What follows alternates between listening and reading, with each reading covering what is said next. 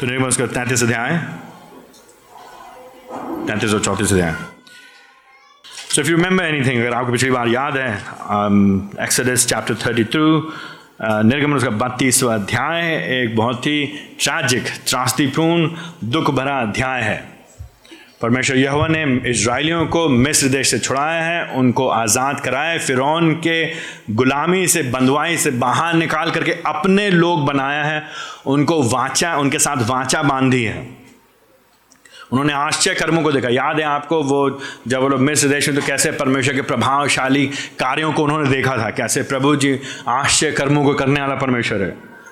ना सिर्फ़ वहाँ पे उन्होंने मिस्र देश में परमेश्वर के आश्चर्य कर्मों को देखा था, लेकिन मिस्र देश से निकलने के बाद जब रास्ते में मिस्री सेना उनके पीछे पड़ी, उनके सामने कोई रास, कोई उपाय नहीं था, निश्चित उनकी तबाही होनी थी, उस समय प्रभु जी ने लाल समुद्र में उनके लिए रास्ता खोला और वे सुरक्षित बाहर चले गए, लेकिन मिस्री सेना पराजित की गई, हार गई, ध्वस्त हो गई।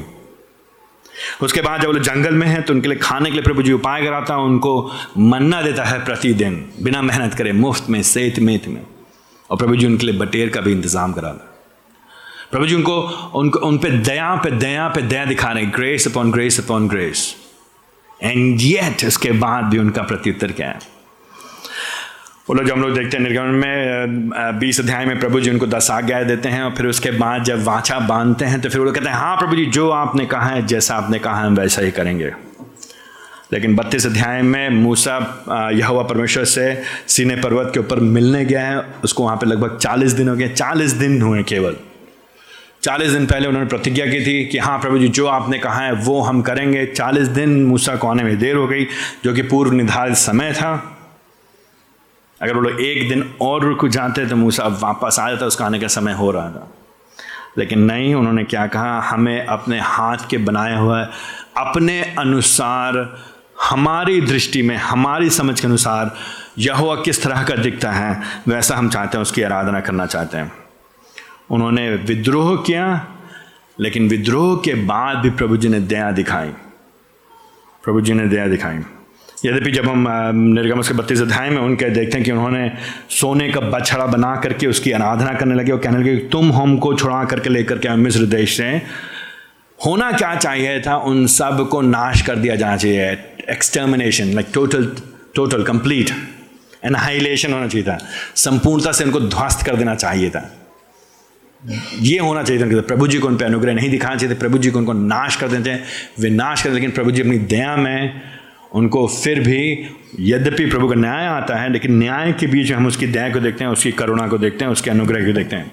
क्योंकि निर्गमन में हम बार बार देखते हैं, जो बाइबल का परमेश्वर या वह परमेश्वर, वो दयालु परमेश्वर है वो करुणा में परमेश्वर is a merciful God in spite of a sinfulness and a rebellion in spite हमारे पाप के बाद भी प्रभु जी हम पे दया दिखाता है। यद्यपि कई लोग हैं निर्गम उसके बत्तीस अध्याय से तेईस, अट्ठाईस, पंद्रह लोग देखते हैं, लगभग तीन हज़ार लोग उस दिन मारे गए थे। लेवियों के हाथों से, तलवारों से तीन हज़ार लोग घात किए गए थे। और दूसरी जगह हम वर्णन करते हैं, कुछ और लोग भी मारे गए हैं। गिनती उसके पच्चीसवें अध्याय में, पहले से नौ पद में, उसी के बाद पहला क्रंथी उसके दसवें अध्याय, आठवें पद में भी बाद में नए नियम में वर्णन किया था इन घटनाओं के बारे में।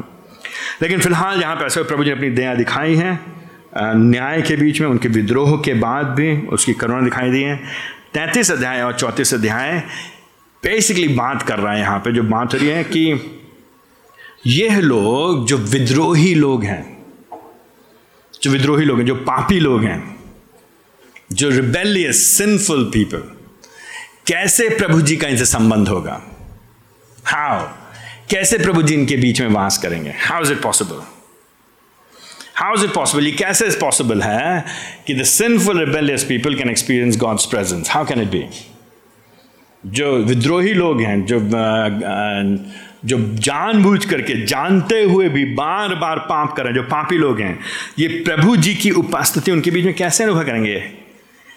अभी जब उन्होंने, जब जब प्रभु जी ने इतनी दया दिखाई, अपने आप को प्रकट किया he revealed himself to I mean like अपने आप को प्रकट किया, स्पष्ट किया हु ही इज़ कौन है वो? लेकिन उसके बाद भी उनका उनका जीवन, उनके व्यवहार स्पष्टता से दिखा रहे हैं कि वो परमेश्वर की सच्चाई को नहीं समझ रहे। तो वाई शुड क्यों करके प्रभु उनके साथ रहे? क्यों करके प्रभु उनके साथ रहे? थिंक अबाउट दिस थिंग ना, सोचिए आप इस तरह से। ये ये हम और आप जानते हैं। हमारे, हम किसी के साथ व्यवहार करते हैं, वर्ताव करते हैं। एक बार हो गया, दो बार हो गया, तीन बार हो गया, चार बार हो गया। हम लोग क्या कहते हैं? बस बहुत हो गया, बस बहुत। तीन चार तो बहुत ज़्यादा हो गया हम लोग क्या कहते हैं?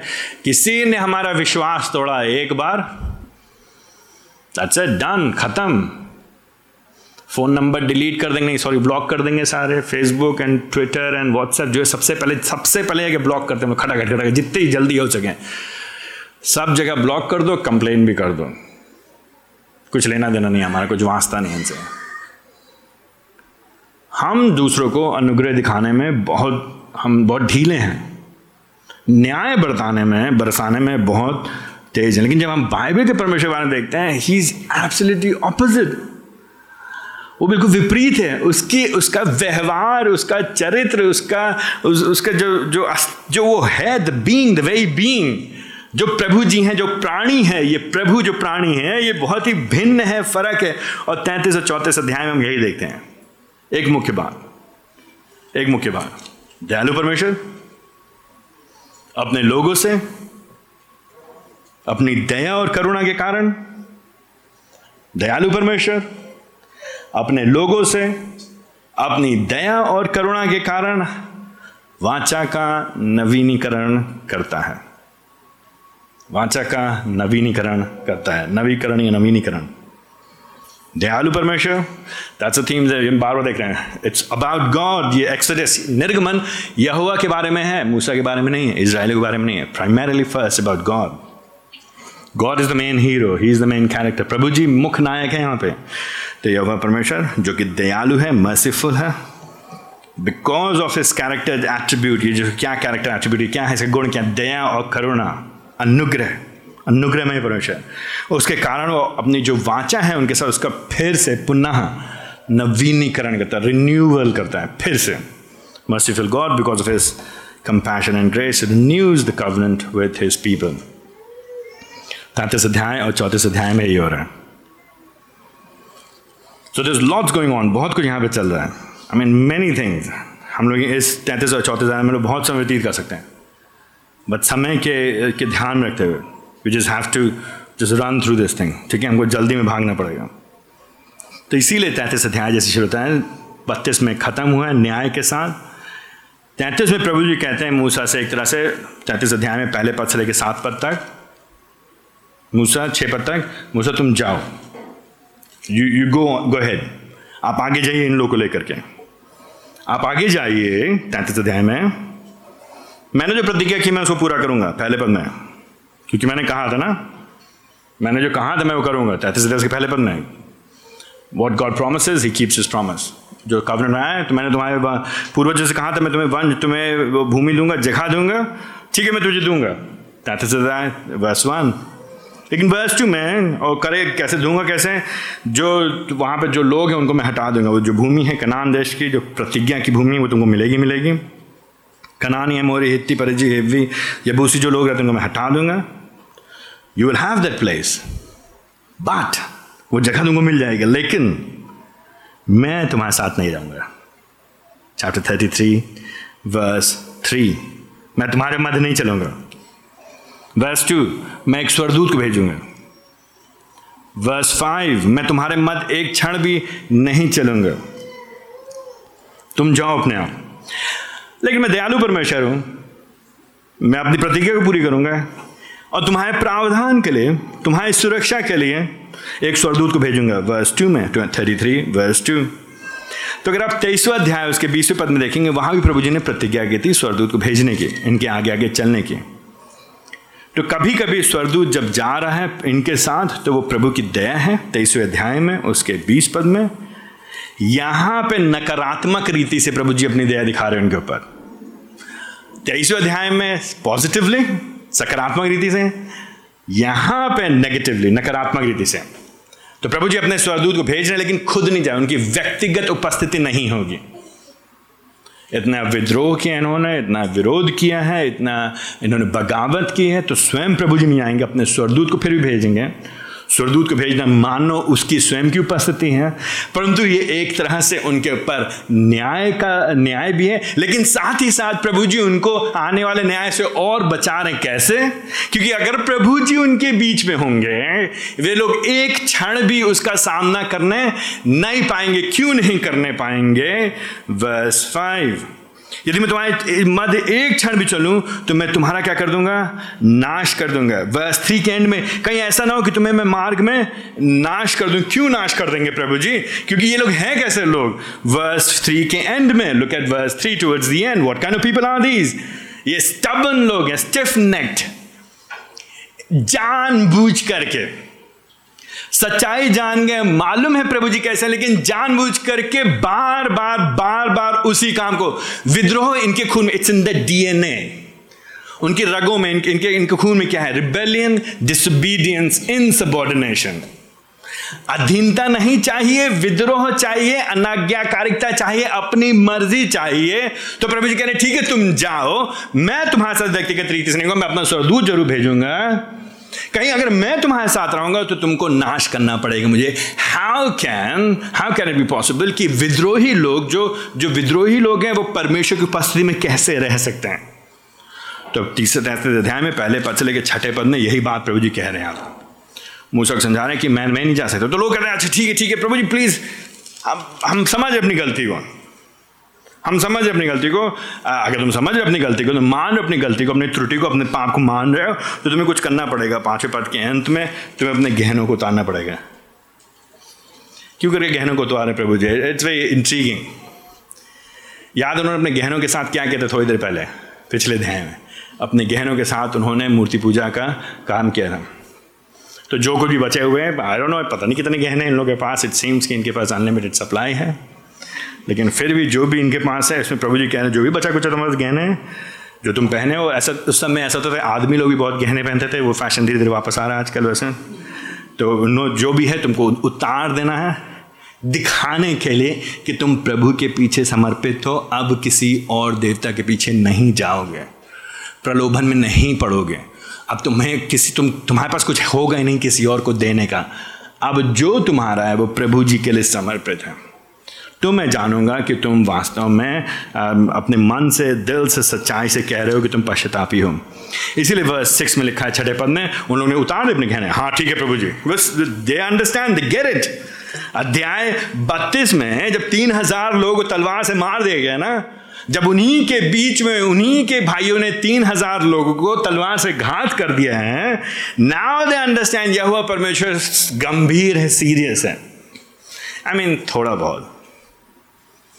कुछ दिन के लिए। स्पिरिचुअल एमनीजिया हमारे बोलते हैं स्पिरिचुअल एमनीजिया आत्मिक भुलक्कड़पन की बीमारी है इसराइलियों के साथ और हम लोग पास, ये हमारे पूर्वज हैं बाय द वे हम इन्हीं के जैसे, इनसे ज़्यादा फ़र्क नहीं है। We are not very different इसलिए हम लोग हायर मॉरल ग्राउंड पे अपने को ये ना समझे कि वी हम किसी तरह से इनसे ऊँचे हैं कि इनसे बेहतर हैं। Do not think like that हम ज़्यादा फ़र्क, हमें, हम में और इनमें ज़्यादा फ़र्क है नहीं। अच्छा ठीक है तो यहाँ पे यह कह रहे मैं नहीं जाऊँगा मूसा and then verses seven to eleven यहाँ पे बात होती है, हमारे पास अगेन वेरी इंट्रीगिंग एक इंसिडेंट है यहाँ पे, मिलाप वाले तंबू का। अब ये जो मिलाप वाला तंबू, इसको कंफ्यूज मत करिएगा, जो पीछे के मिलाप वाले तंबू की बात हो रही है, जिसको बनाने की बात की है प्रभु जी ने। This is different from that अभी जो बनाया जाएगा, जिसके लिए निर्देश दिया गया, वो नहीं है। ये अलग तंबू है जो उनकी छावनी से बाहर रहता है। वो स्पेसिफिकली वहाँ पे मूसा विशेष तौर से परमेश्वर से मिलने के लिए आता था, बात करने के लिए। और साथ ही साथ किसी और को कुछ पूछना होता था प्रभु जी से तो लोग जाते थे उससे बात करने के लिए उससे प्रश्न पूछने के लिए, उसके उपस्थिति जाने। तो जब प्रभु जी ने कहा, मैं नहीं जाऊँगा, तुम अकेले जाओ, लेकिन मैं मैं मैं उसको भेजूँगा, स्वर्गदूत भेजूँगा, क्योंकि मुझे अपनी प्रतिज्ञा पूरी करनी है। मैं इसलिए नहीं आना चाहता हूँ कहीं कि तुम लोग नाश ना हो जाओ, क्योंकि तुम्हारे लोग हट्ठी लोग हैं अब बाय द वे तुम पश्चाताप कर रहे हो तो अपने सारे गहने उतार दो। ठीक है प्रभु जी, हम उतार देंगे। And then verse seven to eleven verse सात से लेकर ग्यारह में मूसा जाता है प्रभु जी के पास। छावनी से बाहर, ये तंबू है, मिलने का तंबू मिलने की जगह है प्रभु जी से। वहाँ पे जाते तो ऐसा प्रतीत हो रहा है कि तो जो मिलाप वाला जो तंबू, जो बनाया जाने का निर्देश दिया गया पीछे, जो आगे बनाया जाएगा और फिर बाद में इनके बीच में रहेगा, वो तम वो उनकी छावनी के बीच में रहता था इन द मिडल बीच में रहता था, उसमें वाचा का संदूक रखा जाता था, जिसके बारे में बात किया था, और दस आज्ञाओं की दो पट्टियाँ रखी जाती थी, ठीक है? और वहाँ पे जो हम लोगों ने बात किया था भेंट के लिए जो ब्रेड है, जो रोटी है, वो रखी जाती थी। तो वो दीपदान है वहाँ पे, वो सब यहाँ पे नहीं है। ये है एक अलग मिलाप वाला तंबू, जो जो छावनी के बाहर है। इट सीम्स लाइक कि ये ये एक तरह से जब नया मिलाप वाला तंबू आ जाएगा तो ये हट जाएगा। टेम्प्रेरी फ़िलहाल के हैं अभी यहाँ पे। एंड यहाँ पे मूसा मुख्यतः जाता है वहाँ पे मिलने के लिए और यहूशु का, यहूशु जो नून का बेटा है, ग्यारह पद में बाहर, वो बाहर रहता है उसकी चौकीदारी करने के लिए, देखभाल करने के लिए। मिलाप वाले तंबू के विपरीत जहाँ पे लेवी वंश के लोग करते हैं।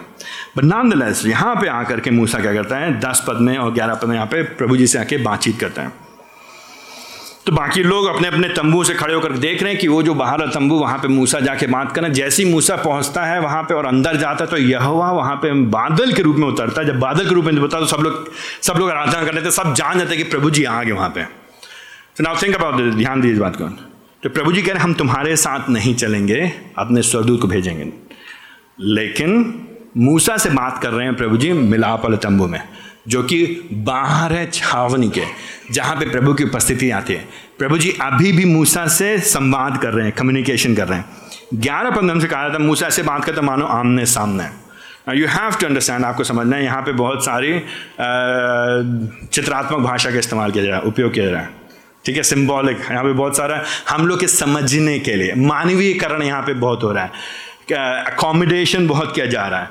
हम लोग को समझाने के लिए हमारे बुद्धि के अनुसार यह परमेश्वर आत्मा है। उसका हाथ नहीं, उसका मुँह नहीं, उसका पैर नहीं। बाइबल का जो परमेश्वर है, वो आत्मा है और परमेश्वर को आत्मा सच्चाई से उसकी आराधना की जाती है।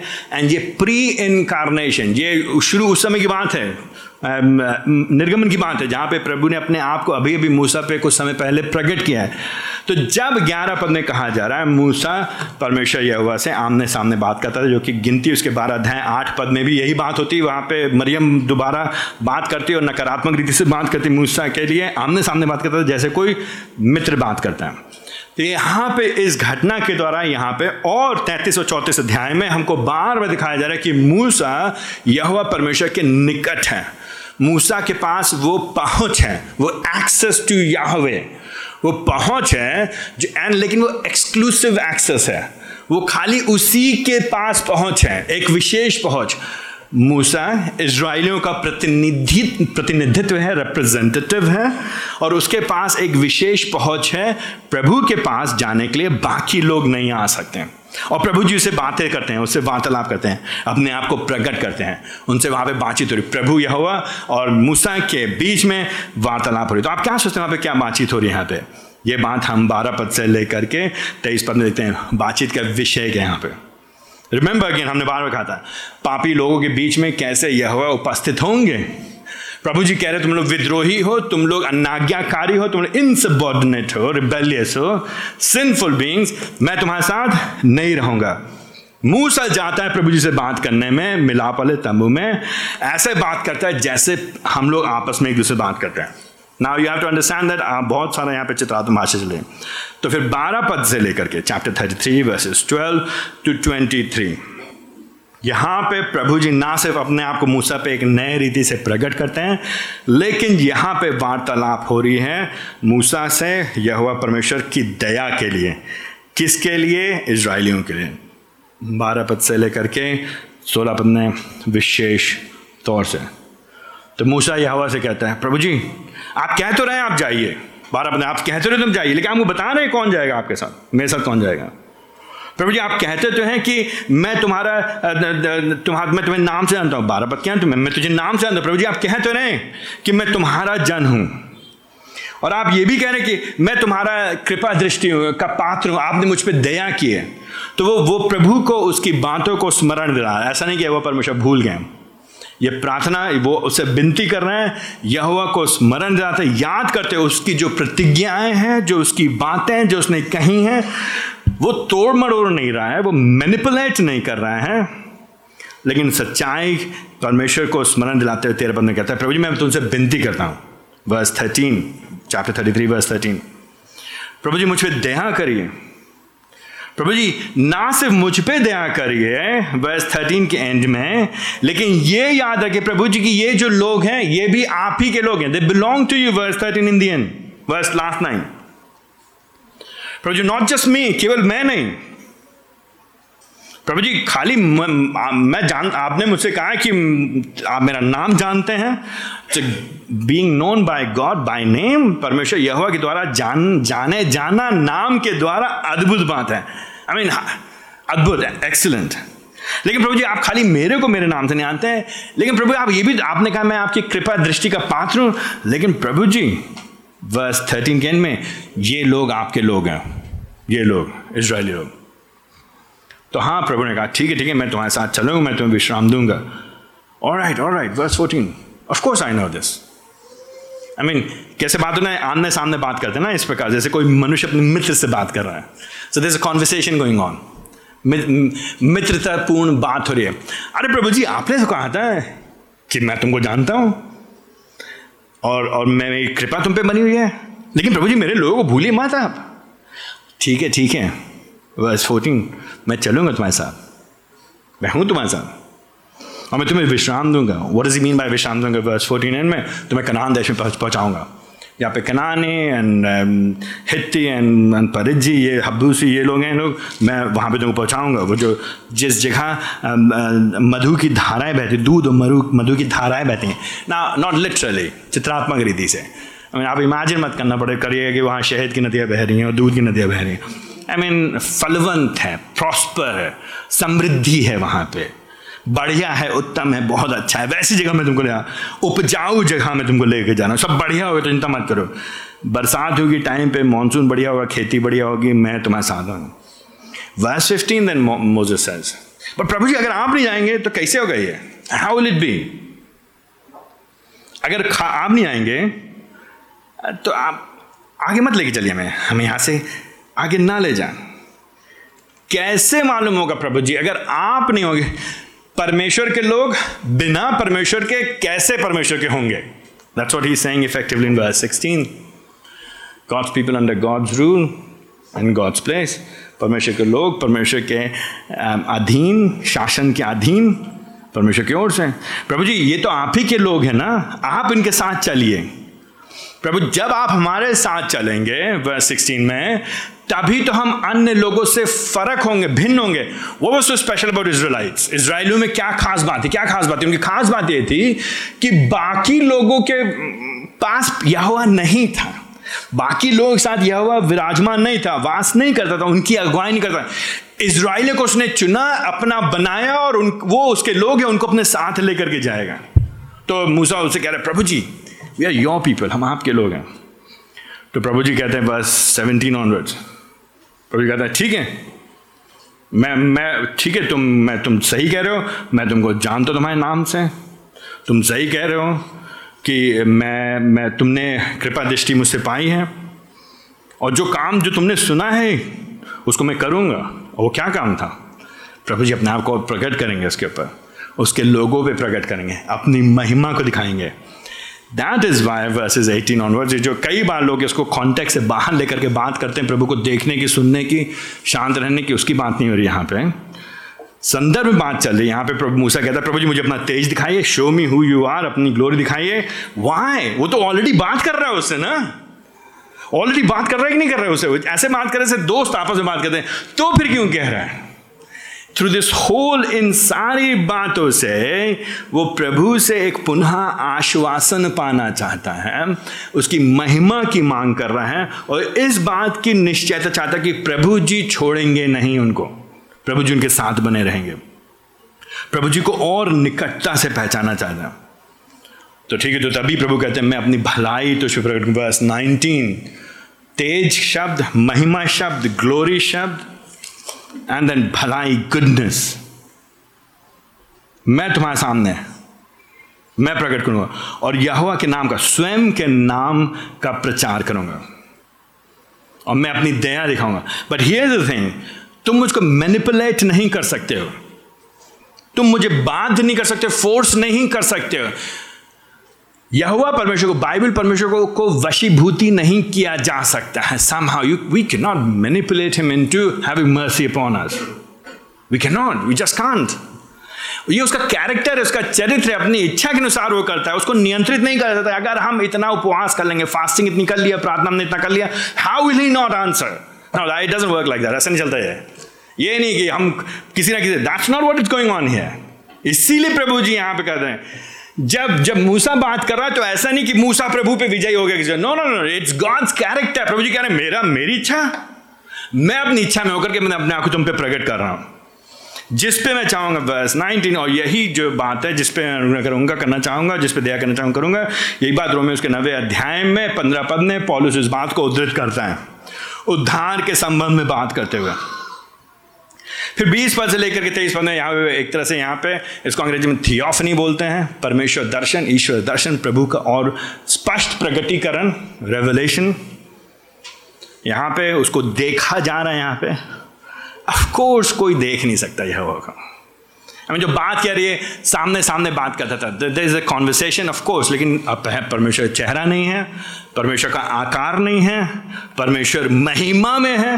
तो क्या देख रहा है मूसा?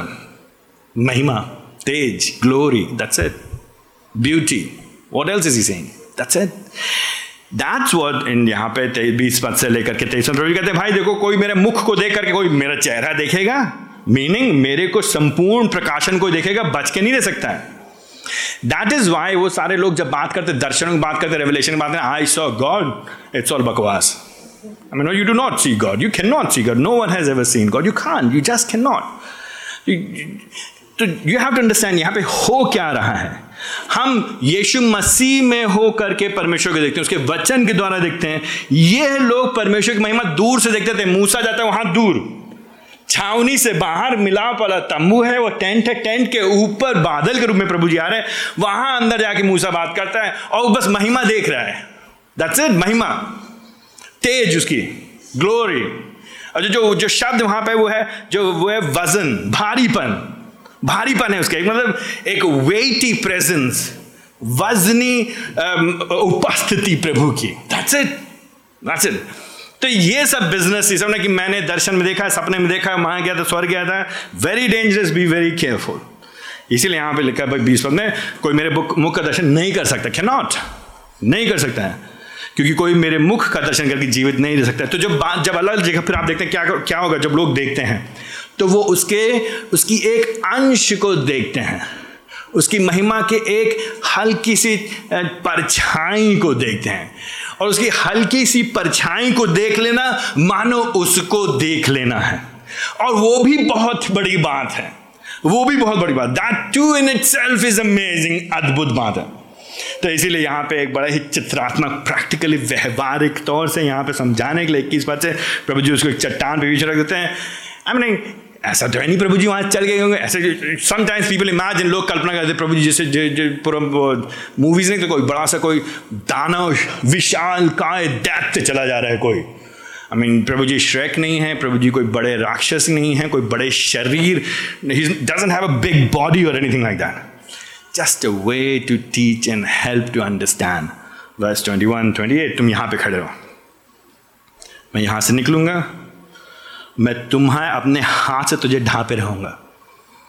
मीनिंग वट हैपन बिना दिखाए, दिखा रहे हैं प्रभु जी, लेकिन कुछ दिखा नहीं रहे तुम देखना चाहते हो मेरे तेज चलो ठीक है, मैं दिखाता हूँ। डाल दूँगा वो दरार में चट्टान के पीछे तुम वहाँ पे पड़े रहना। और अपना मुँह को, तुम्हारे मुँह को मैं ढांक दूँगा। और फिर मैं तुम्हारे बगल से मैं निकल जाऊँगा। इतने समय से क्या हुआ था मूसा के साथ? प्रभु को देखी तो रहा था प्रभु की उपस्थिति में तो था ही। तो कहने का दूसरा मतलब यहाँ पे मूसा, जो प्रभु के बिल्कुल निकट है, वो भी इस योग्य नहीं है कि अपनी आँखों को खोल करके देख सके, प्रभु कौन है? प्रभु कौन है? प्रभु जी अपनी दया में होकर के फिर भी अपनी महिमा को उसके ऊपर प्रकट करते हैं। And then after that right after that after this जब बारह पद से लेकर इक्कीस पद में जब ये बात स्पष्ट हो गई दोनों के बीच में, मूसा ने अपने लोगों की ओर से विनती किया है प्रभु कहते हैं अच्छा ठीक है, मैं अपनी बात को पूरा करूँगा। देन प्रभु जी कहते हैं, ठीक है but let me tell you मैं मैं अपने आप को तुम पे प्रकट कर रहा हूँ, लेकिन हम लोग को यहाँ पे वाचा को नया बनाना पड़ेगा। पुनः इसको करना पड़ेगा।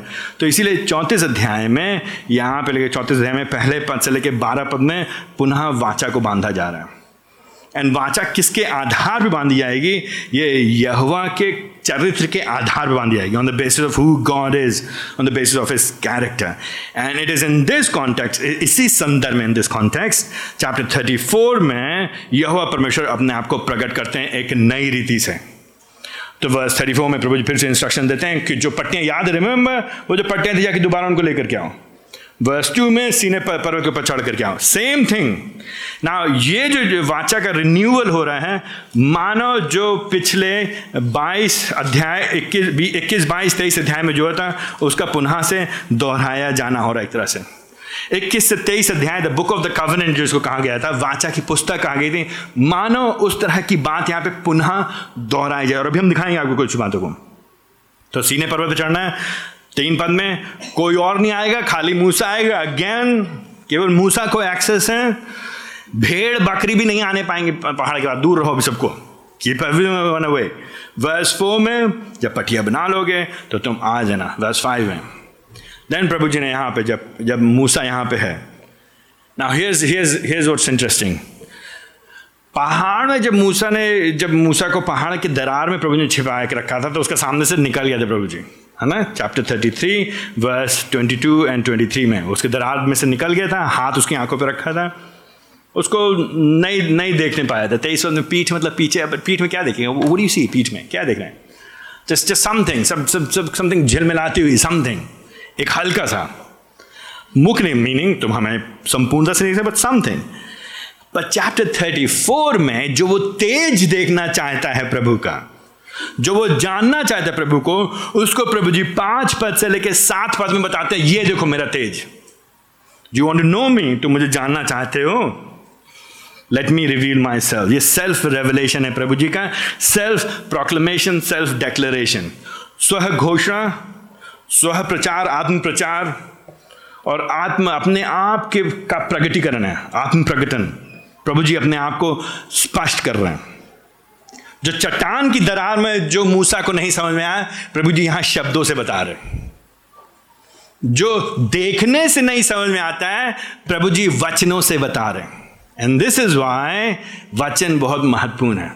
दिस इज़ वाई देखने से ज़्यादा दर्शन से क्या देखा उसने? कुछ आँखें बंद, पीठ बंद है, कुछ नहीं देखा, खाली पीठ दिखाई दे but now let me show you who I am मैं बताता हूँ मैं कौन हूँ, लेकिन मैं अपने वचन से using the words words matter words matter शब्दों के द्वारा, शब्दों का महत्व है।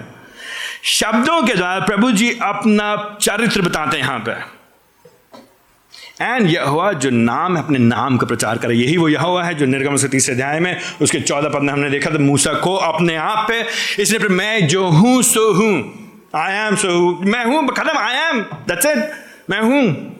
ये अपने आप को प्रकट करा ना अपने नाम का प्रचार करा इट्स अगर हम और आप अपने नाम का प्रचार करेंगे ये बात मैं पहले बोल चुका हूँ तो बड़ा अजीब सा होगा। आई मीन हम समझेंगे आपका दिमाग फिर चुका है। आपको डॉक्टर से मिलने की आवश्यकता, दिमाग के डॉक्टर से। अगर आप लोग सामने खड़े होकर कहते हैं, देखो, मैं तुम पर अपने नाम का प्रचार करता हूँ। जब प्रभु जी अपने नाम का प्रचार करते हैं तो ये उत्तम बात है, सुंदर बात है, अच्छी बात है, भली बात है, हमारे लिए अच्छा है। इससे बढ़िया प्रभु की दया हम पर किसी और तरीके से नहीं हो सकती है। जब प्रभु जी अपने आप को हम पे प्रकट करते हैं, जब अपने चरित्र को हम पे बताते हैं, जब हमको हम पे प्रकाशित करते हैं। ये प्रभु जी क्योंकि प्रभु जी एकमात्र अनोखे, अद्वैत अद्वैत उनके जैसा कोई नहीं unique that's it he he himself और कोई नहीं है। नो वन कोई कोई नहीं उसके जैसे, कोई नहीं नो वन कोई नहीं। तो अगर कोई उसके जैसा नहीं है ओनली हिम तो इट इज़ टोटली राइट बिल्कुल सही है, उचित है उसका अपने आप के बारे में बात करना। हमारा अपने बारे में बात करना, अपने, अपना वर्णन करना गलत है, क्योंकि क्योंकि हम हम हम, हमारा अस्तित्व अपने आप में नहीं, हम डिपेंडेंट हैं। वो प्रभु जी स्वयं में तो इसलिए प्रभु जी आपने जब प्रकट करते हैं वर्स सिक्स एंड ये जो सेक्शन है, जो छठा पद है, छठा और सातवा पद जो बार बार बाइबल में अलग अलग जगह उपयोग किया गया परमेश्वर को वर्णन करने के लिए। Talking about the character of God गिनती गिनती, चौदह, अठारह आप लोग लिख लीजिए, इसको बाद में लिखेंगे। नेहमाया नौ, सत्रह।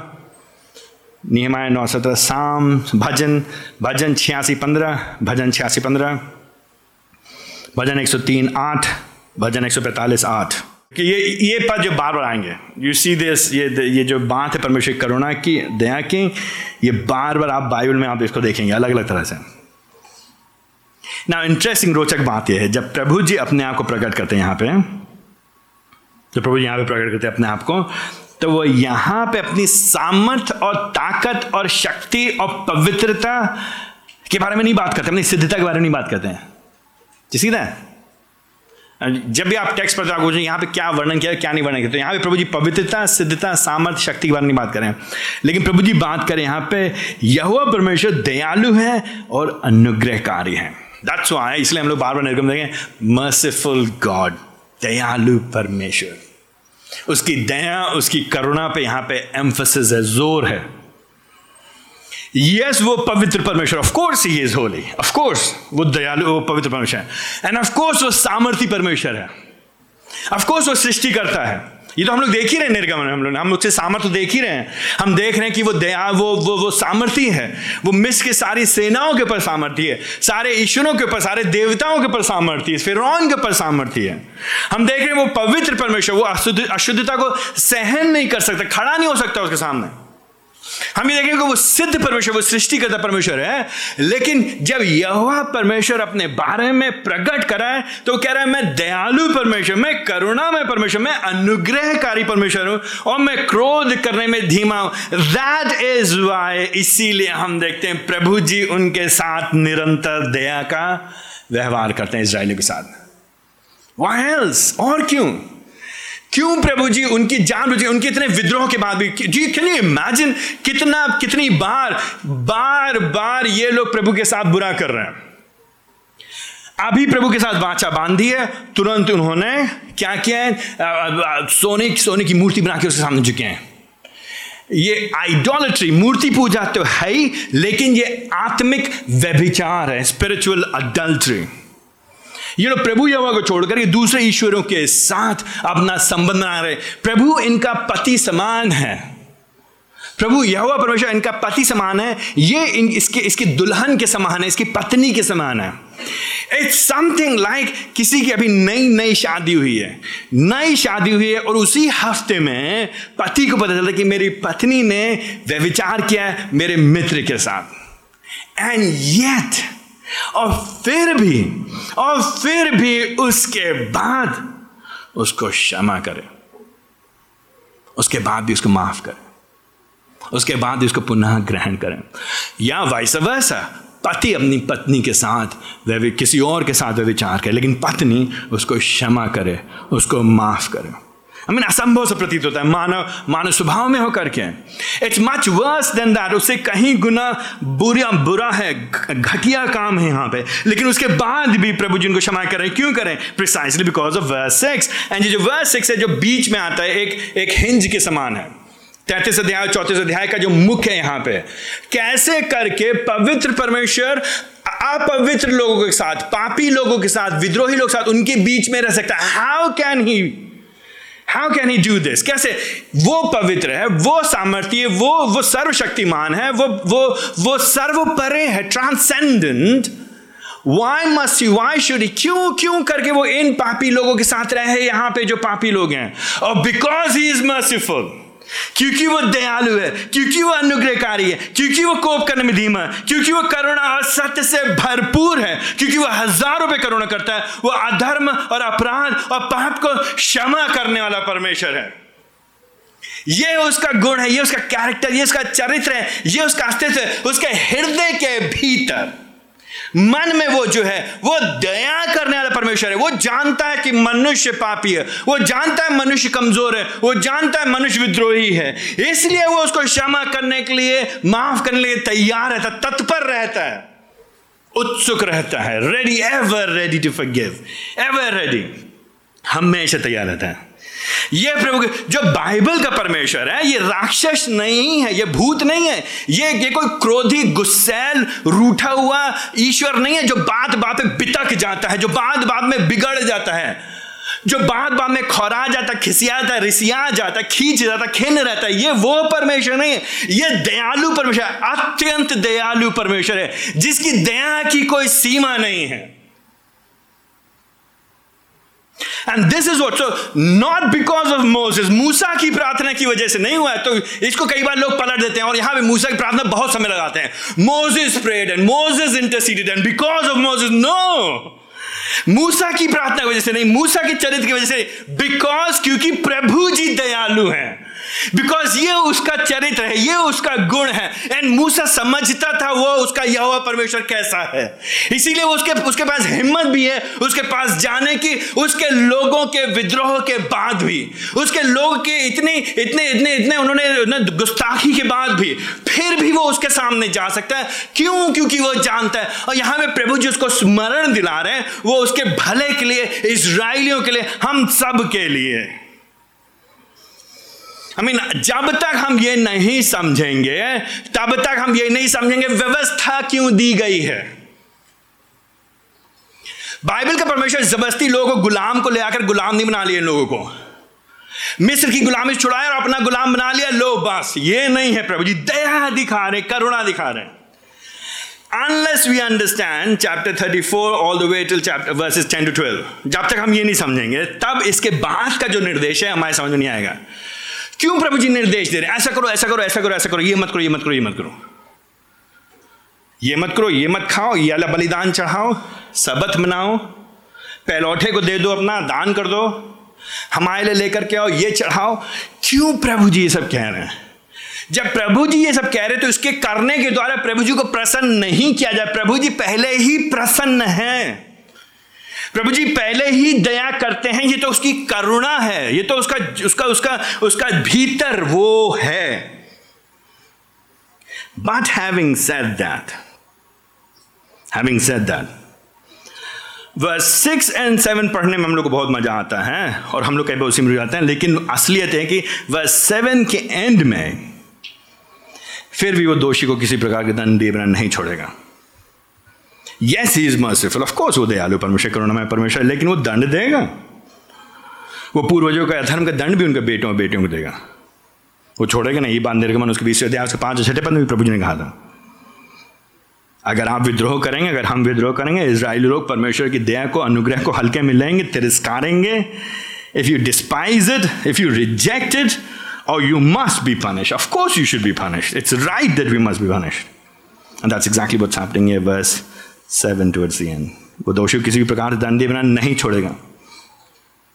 तो जब मूसा ने प्रभु जी की करुणा के, के, के, के बारे में सीखा सुना समझा now notice verse eight Musa का रिस्पॉन्स वर्स एट मूसा का रिस्पॉन्स वो भूमि पे गिर गया उसने दंडवत किया। दैट्स द राइट रिस्पॉन्स ये उचित प्रत्युत्तर है। और प्रभु जी से अपने लोगों के लिए विनती करता है इंटरसीड करता है, अनुग्रह करता है। प्रभु जी हमको ग्रहण कर। तो प्रभु जी उसके प्रत्युत्तर में दस पता कहते ठीक है। ठीक है। हम पुनः, हम इस इस वाचा को बांधेंगे। बस स्टैंड में, सुन मैं एक वाचा बांधता हूँ। ये जो पुरानी, जो पहले जो वाचा बांधी गई थी, उसको पुनः यहाँ पे दोहराया जा रहा है एक तरह से। स्मरण कराया जा रहा है। मैं छोड़ा नहीं मैंने अपनी वाचा को। और उसको ये दिखाने के लिए कि मैं अपनी वाचा को पूरा करूँ मैं तो बीच में आश्चर्य क्रम करूँगा बस टेन में। और वो आश्चर्य क्रम क्या होगा? बस इलेवन में ये जो हित्ती और एमोरी और खनानी और फरीजी और हिफी एंड ये ये भूसी लोग हैं, ये उस भूमि से हटा दिए जाएँगे। हम तुम मैं तुम्हारे साथ हूँ, मैं तुम्हारे साथ रहूँगा। And in verses eleven all the way till verse verse verse twenty six if you notice यहाँ पे कई बात हैं जो तेईसवें अध्याय में भी दोहराई गई हैं। तेईस अध्याय। तो तेईस अध्याय, उसके इक्कीस पद में बात की गई आज्ञा मानने की, यही बात यहाँ पे मान की गई है। ग्यारह पद में। बारह पद में बात की गई है कि तुम वहाँ के निवासियों से वाचा मत बांधना, तेईसवें अध्याय उसके बत्तीस पद में। अगर तेईसवें अध्याय उसके बत्तीस पद में, वहाँ पे कहा था वाचा मत बांधना, यही बात यहाँ पे दोबारा कही जा रही वाचा ना बांधना। तेईसवें अध्याय उसके तैंतीस पद में कहा गया था कि तुम उनकी वेदियों को गिरा देना उनकी लाटों को तोड़ देना और यही बात यहाँ पे दोबारा तेरह पद में कही जा रही है। अट्ठारह पद में यहाँ पे अखमीरी रोटी बनाने के, के पर्व बनाने की बात की फेस्टिवल ऑफ़ फ्लैट ब्रेड वहाँ पे तेईसवें अध्याय के पंद्रह पद में कहा गया बनाने के लिए। फिर यहाँ पे बीस पद के एंड में, बीस पद के एंड में verse twenty towards the end यहाँ पे क्या खाली हाथ लेकर कोई नहीं आएगा, प्रभु के सामने आ रहा है, मुँह उठा के मत चले आना, कुछ बलिदान लेकर के ना भेंट लेकर के आना। यही बात तेईस अध्याय के उसके पंद्रह पद में भी कही गई थी। तेईस अध्याय उसके पंद्रह पद के दूसरे खंड में कही गई थी। इक्कीस पद में यहाँ पे कहा गया, सबत विश्राम करने के लिए, छठा दिन विश्राम करने के लिए, सातवें दिन विश्राम करने के लिए, यही बात वहाँ पे तेईसवें अध्याय के बारह पद में कही गई है। तेईस पद के, तेईस पद के बारह पद में। तेईस पद के सोलह पद में बात की थी सप्ताहों का पर्व मनाने की। फेस्टिवल ऑफ़ द वीक्स या हार्वेस्ट वही बात यहाँ भी की जा रही है बाईस पद में। वहाँ पे तेईस पद के सोलह पद में बात की गई थी festival of the ingathering बटोरने का पर्व मनाने की। वहाँ पे तेईस अध्याय के सोलह पद में यहाँ भी वही बात की जा रही है, बाईस पद के अंत में। इसीलिए हमने बात बोला, ये रिन्यूअल है, दोबारा की जा रहा है। सिमिलर थिंग्स को रिपीट किया जा रहा है। रेपिटेशन देन वर्स 23 में यहाँ पे बात की जा रही है वर्ष में तीन बार पुरुष सामने सामने आएँगे, यहोवा के सामने। वही बात वहाँ पे तेईसवें अध्याय से सत्रह पद में की गई है। Exactly the same similar if not exactly the same very similar तो तेईस अध्याय से सत्रह पद so what you need to do is अब वापस जाइए घर में एंड रिपीट करिए। तेईस अध्याय को पढ़िए एंड देन इस सेक्शन को देखिए तो आप देखेंगे सिमिलर चीज़ें पच्चीस पद में, बलिदान के लहू खमीर के साथ नहीं चढ़ाना है। यही बात वहाँ पे तेईसवें अध्याय के अठारह पद में तेईस अध्याय के अठारह पद में। छब्बीस पद में यहाँ पे भूमि की पहली उपज प्रभु के को देना, यही बात वहाँ पे तेईसवें अध्याय, उसके उन्नीस पद में। और यहाँ पे कहा गया, मेमने को उसकी माँ के दूध में नाव बांधना, यही बात तेईस अध्याय, उसके उन्नीस पद के बीसवें खंड में वहाँ पे। मेमने को उसके माँ के दूध में क्यों नहीं उबालना है? क्योंकि प्रभु जी दयालु परमेश्वर है। वो दयालु है, तुमको भी दया दिखाना है, जानवरों तक पे दया दिखानी है। तो नंद लेस यहाँ पे जब, अब यहाँ पे बात हो रही है चौतीस को यह हुआ परमेश्वर कैसे अपने लोग, इन लोग साथ रहेगा, जो लोग अपवित्र लोग हैं, उनके साथ वाचा बाँध रहा है, उनको निर्देश दे रहा है, उनको इंस्ट्रक्शन दे रहा है, उनको कमांड दे रहा है। कंडीशंस हैं।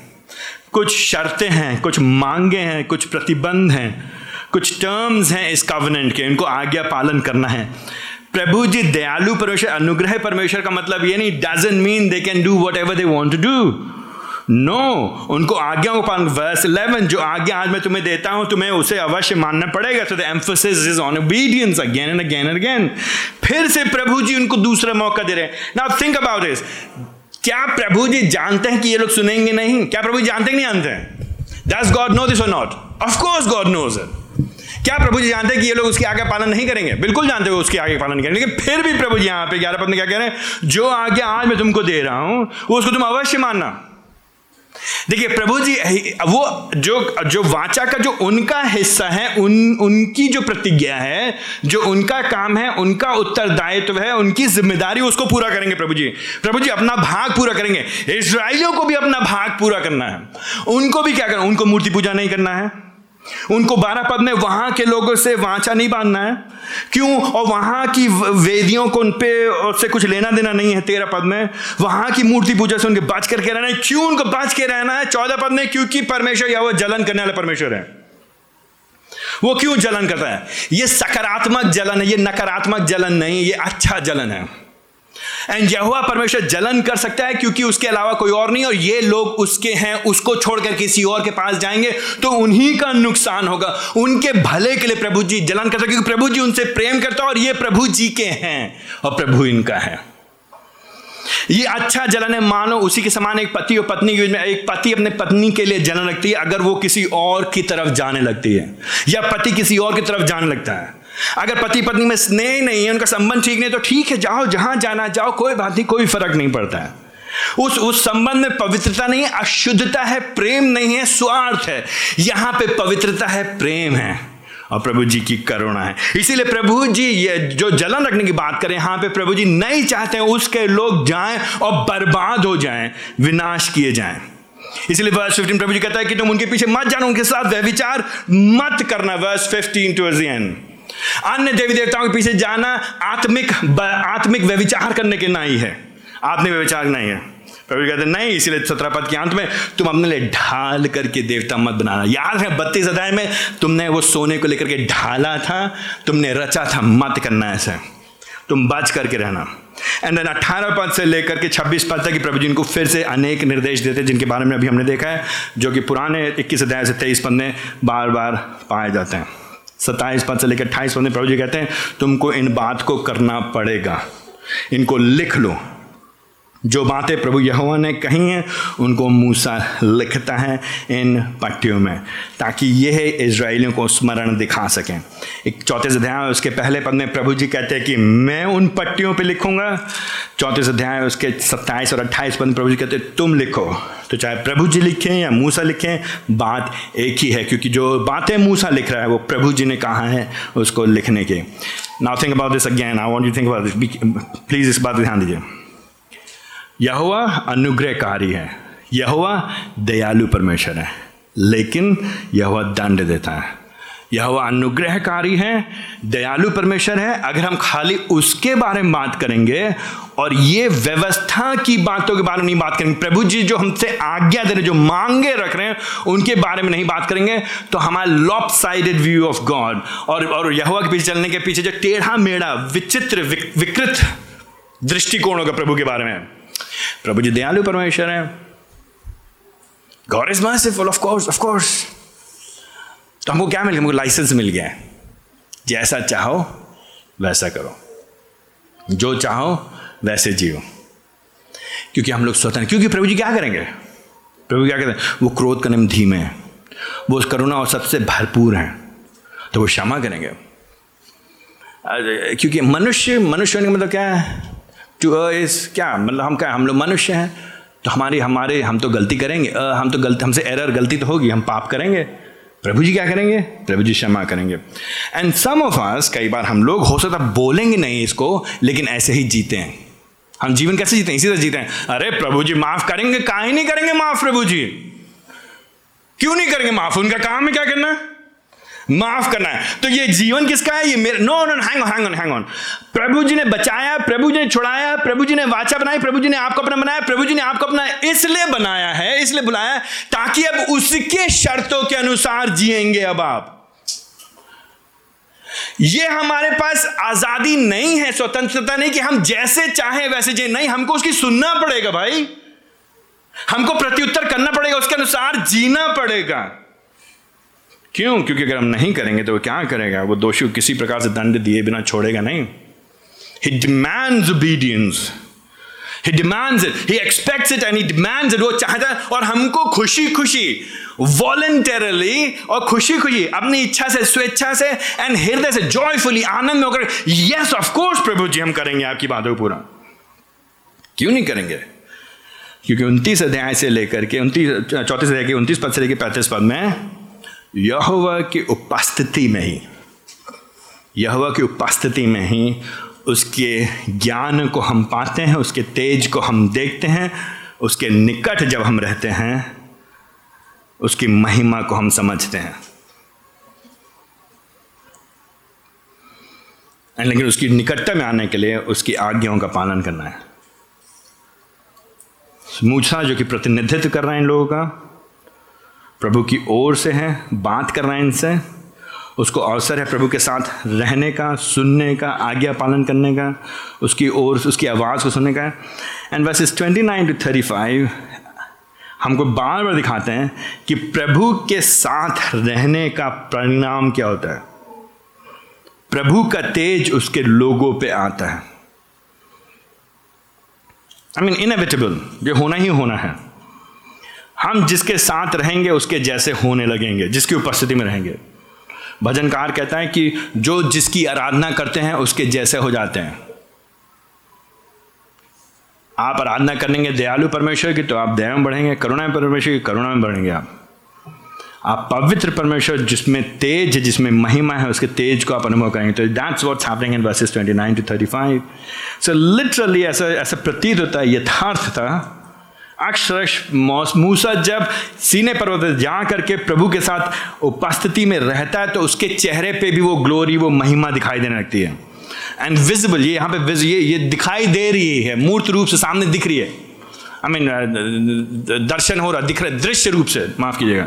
It's visible you can see it verse thirty twenty nine interesting verse twenty nine में लिखा है कि जब वो मूसा नीचे उतर रहे हैं, उसको नहीं मालूम है।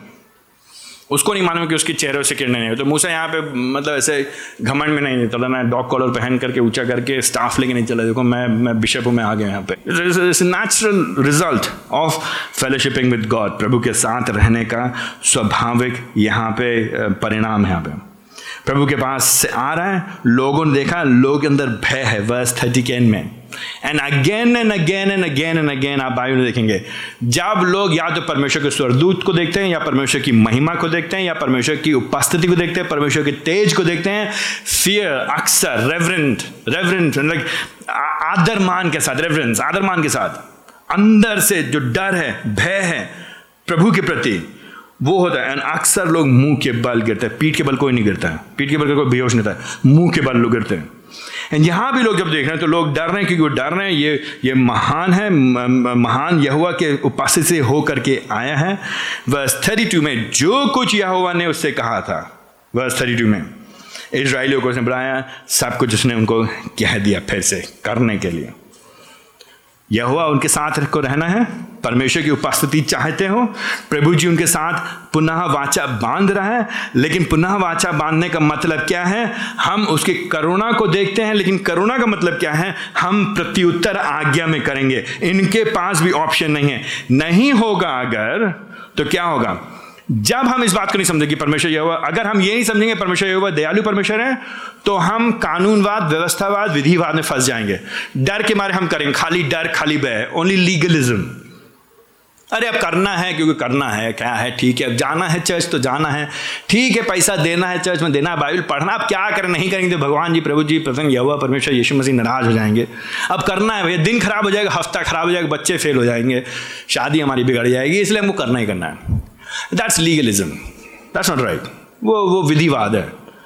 On the other hand antinomianism गैर व्यवस्थावाद, गैर विधिवाद विधिवाद के विरुद्ध क्षमा हो गई, मुक्ति मिल गया तो यीशु मसीह आए, मार के गाड़े गए, तीसरे अब क्या फ़र्क पड़ता है? Whatever we free I mean मन करेगा तो पढ़ेंगे बाइबल, नहीं मन करेगा तो नहीं मन करेगा तो जाएँगे, नहीं मन करेगा तो नहीं जाएँगे। मन करेगा तो दे देंगे पैसे, नहीं तो मनोगे नहीं जो हमारी मर्ज़ी why because God is merciful and he understand जो समझता है कैसे no absolutely wrong both of them दोनों दोनों विचारधाराएँ विकृत हैं और दूषित हैं और गलत है, त्रुटिपूर्ण है। हम यहुआ की करुणा को समझते हैं, उसने हमको छोड़ाया है। लेकिन वो हमसे आशा करता है कि हम उसकी आज्ञाओं का पालन करेंगे। We understand God is merciful, He has redeemed us. And therefore, in response, we must obey Him, submit to Him, and follow Him and live for Him. उसकी वाचा के अंतर्गत जब हम इस तरह से जीवन व्यतीत करते हैं तो प्रभु जी की दया को हम और अधिक समझते हैं That's what's happening in chapter 33 and 34. यह परमेश्वर जो सामर्थ्य परमेश्वर है, जो दयालु परमेश्वर है, अपने लोगों को बुला रहा है, अपने निकट में, अपने करुणों में होकर के, अपने दया में होकर के, अपने अनुग्रह में होकर के उनके साथ वाचा को नया करता है। क्यों कर रहा है ये? ताकि ये जो अपवित्र, पापी, विद्रोही लोग हैं, वो किसी न किसी तरह से उसके बीच में, उसके साथ रह सके, उसके मध्य में, उसकी आज्ञाओं का पालन प्रेम में और कृतज्ञता में, आनंद में, प्रत्युत्तर के रूप में करते हुए। इन सब के बीच में हम बार बार मूसा के बारे में देख रहे हैं। हम सब बार बार मूसा के बारे में देख रहे हैं। अगर आपके अपनी बाइबल है तो अपनी बाइबल में मत्ती उसका सत्रह अध्याय, उसका दूसरा पद। मत्ती उसका सत्रह अध्याय, उसका दूसरा पद। अगर आपको याद होगा, नए नियम में आपको याद है तो यीशु मसीह अपने शिष्यों को लेकर के, पत्रस को और याकूब को और यहुन्ना को लेकर के रूपांतर के पर्वत पर चढ़ जाते हैं। Matthew chapter 17 verses one onwards. जब वो उसके ऊपर चढ़ जाते हैं तो वहाँ पे यीशु मसीह का उनके सामने रूपांतर हो जाता है। ट्रांसफिगरेशन एंड उसका मुख हिज फेस हिज फेस सूर्य के समान चमक उठा। तेजोमय हो गया। ग्लोरी शकाइना एंड उसके वस्त्र, प्रकाश के समान श्वेत हो गया। I mean this is what's happening with Jesus Christ now निर्गमन में एक्सडस में हम यहाँ पे देख रहे हैं, मूसा लोगों की ओर से विनती करता है intercedes on behalf of his people मूसा जब परमेश्वर की उपस्थिति में जाता है तो उसके चेहरे पे तेज है। लेकिन उसका जो चेहरे का तेज है, वो टेम्प्ररी है नंबर एक. नंबर दो, उसका खुद का नहीं है, लेकिन वो प्राप्त किया हुआ तेज है। जैसे सूरज और चाँद का। सूरज का तेज अपना होता है, चाँद का तेज, सूरज से प्राप्त किया हुआ तेज होता है, रोशनी होती, प्रकाश होता है। मूसा का अपना स्वयं का तेज नहीं है। नए नियम में आकर के हमारे पास मूसा से बढ़ करके हमारे लिए विनती करने वाला, स्वयं स्वयं नई वाचा को लाने वाला यह हुआ परमेश्वर स्वयं पुत्र यीशु मसीह स्वयं यीशु मसीह। यीशु मसीह यहाँ पे है। अब जो स्वयं त्रिएक परमेश्वर का द्वितीय व्यक्ति the second person of the Trinity त्रिएक परमेश्वर का द्वितीय व्यक्ति। देह में आ गया, उसकी महिमा को हमने देखा, उसने अपने तेज को अपने शिष्यों पे प्रकट किया, मूसा से बढ़ करके सिद्ध महिमा है उसकी। मूसा से बढ़ करके वो परमेश्वर को हम पे प्रकट करता है। जब मूसा कहता है, हमें प्रभु जी दिखा तो उसकी आँख बंद किया थी उसको पीठ को देखता है। यीशु मसीह कहते हैं, जिसने मुझे देखा, उसने पिता को देख लिया। God himself in Christ comes to us परमेश्वर यहोवा स्वयं, परमेश्वर पुत्र यीशु मसीह में हो करके हमारे पास आता है। और उसकी महिमा, इसीलिए बाद में याकूब यहोना लिखता है, हमने उसकी महिमा को देखा। पत्रस भी कहता, पत्रस भी याद करता, पत्रस जब लिखता चिट्ठी तो याद करता हमने उसकी महिमा को देखा है। है ना? जब लेखक है, अलग अलग बाद में बात करें, हमने उसको देखा है यमुना कहता हमने देखा है, उसको छुआ है, हमने उसको सुना है, हम उसके साथ में रहें। और यही यही जो पुत्र है, एक दिन प्रकाशित वाक्य में, संपूर्ण महिमा से भर करके वापस आएगा। यीशु मसीह इसलिए यौना में जब प्रार्थना करते हैं महायाज की प्रार्थना में सत्याधान कहते हैं, प्रभु जी, उनको मेरी जो महिमा आपके साथ थी, सृष्टि से पहले की, हमेशा से थी वैसी वैसी प्रभु जी महिमा मैं मैं फिर से अपने लोगों पे वो देख सकें, वो लोग जान सकें कि मैं कौन हूँ। तो जब हम तैंतीस अध्याय एंड चौंतीस अध्याय पढ़ते हैं तो यहाँ पे हम खाली मूसा पे ना अटक जाएँ कि मूसा इतना उत्तम अगुआ था। तैंतीस अध्याय और चौंतीस अध्याय हमको भेजता है आगे की ओर मूसा से उत्तम, आने वाला नया मूसा, जो यीशु मसीह है, जो हमारे लिए हमारे लिए इंटरसीड करता है, जो हमारे लिए विनती करता है, परमेश्वर यहुआ से। ना सिर्फ़ वो, लेकिन यहुआ की दया को दिखाता है। यहुआ परमेश्वर, जो दयालु परमेश्वर है, लेकिन वो पाप को क्या नहीं करता, वो क्षमा क्षमा ने वो पाप को दंड दिए बिना नहीं छोड़ेगा। यीशु मसीह में हो करके यीशु मसीह में होकर के ये जो पद है, छह पद और सात पद कंप्लीटनेस एंड इट्स फुलनेस पूरी तरह से पूर्ण होते हैं, संपूर्ण होते हैं।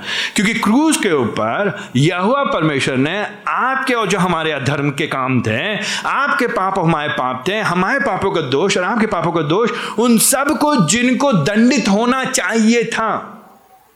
जिसको सजा मिलनी चाहिए थी। That should have been taking care of वो यीशु मसीह के द्वारा क्रूज पे उसका काम हो गया है। इसीलिए अब हमारे विरुद्ध कोई अभिलेख नहीं है, पापों का कोई अभिलेख नहीं है, व्यवस्था का कोई भी अब अभिलेख नहीं है। प्रभु जी की दया में होकर के अब हमारे लिए जो यीशु मसीह में पा जाते in Christ union with Christ जिनका मसीह में मिलन हो गया जो मसीह में छिप गए हैं, अब हमारे लिए क्या है? प्रभु जी की दया और अनुग्रह। और करुणा और प्रभु जी के और प्रेम grace upon grace upon grace upon grace अनुग्रह के ऊपर अनुग्रह, पर अनुग्रह पर अनुग्रह। किस लिए ताकि हम जैसे चाहें वैसे जिए? नहीं, इसलिए ताकि हम उसकी महिमा के लिए जिए। इसलिए ताकि हम उसकी कृतज्ञता में जिए, ताकि हम उसकी आराधना करें। तो क्या करेंगे आप इस सप्ताह? प्रभु को फिर से अगेन माफ़ कीजिए सेम सेम एप्लीकेशन सेम लागूकरण। ब्रॉड मोटा, चौड़ा जो बिग लागूकरण है, जो मोटा लागूकरण निर्गमन से एक बात बार बार आएगी हमारे सामने, वो ये है, प्रभु की करुणा को देखो और कृतज्ञ हो जाओ। बी फिल्ड विद ग्रैटिट्यूड कृतज्ञता से भर जाओ। प्रभु जी, आप कितने दयालु परमेश्वर हैं। How merciful you are I mean आप कितने दया दया से भरे पर मैं इसके लायक नहीं हूँ प्रभु जी।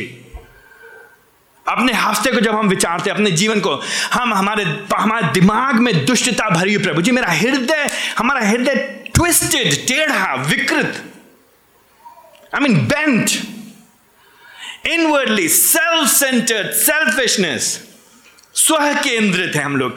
हम लोग हम लोग हम लोग लालची लोग हम अपने लिए जीते प्रभु जी। If it was in for son जीज अगर यीशु मसीह नहीं होता, अगर यीशु मसीह की दया नहीं होती, अगर यीशु मसीह नहीं आए होते तो हम और आप कहाँ होते अभी?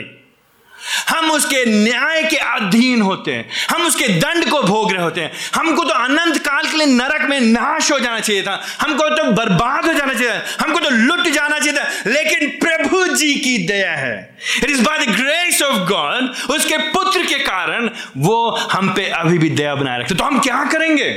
तो हम प्रत्युत्तर में अब उसके लिए जिएँगे। And I don't need to spell it out for you ये मुझे आपको एक एक चीज़ को बताने की ज़रूरत है यू नो इट आप जानते हैं, ये हफ़्ता आप कैसे प्रभु के लिए जिएँगे? कृतज्ञता में या कैसे प्रभु के लिए नहीं जिएँगे? अकृतज्ञता में स्वार्थ के लिए। ये कहेंगे, इससे मतलब नहीं मुझे प्रभु जी दंड दें या ना दें।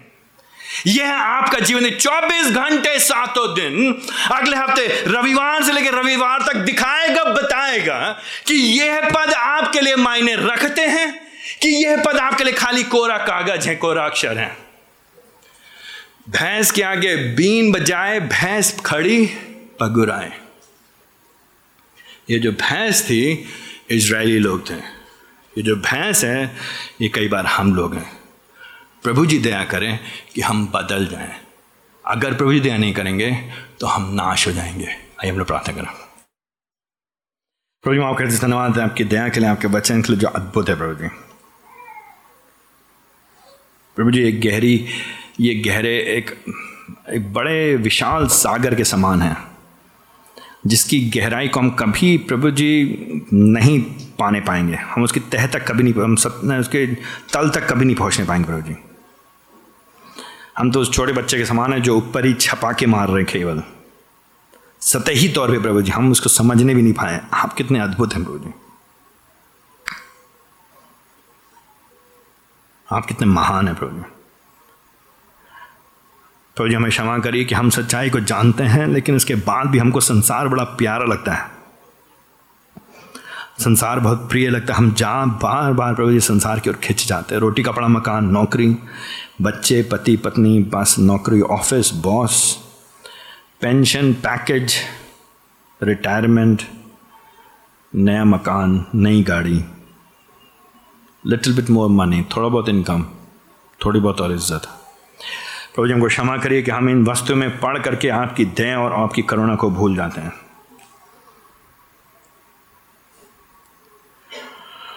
प्रभु जी हमको बचा लीजिए, हमको अपने निकट रखिए। हमारे जीवन से प्रभु जी आपको महिमा मिले। प्रभु जी हमारे जीवन से आप बढ़ें, हम घटें यीशु मसीह के नाम से मांगते हैं। आमेन।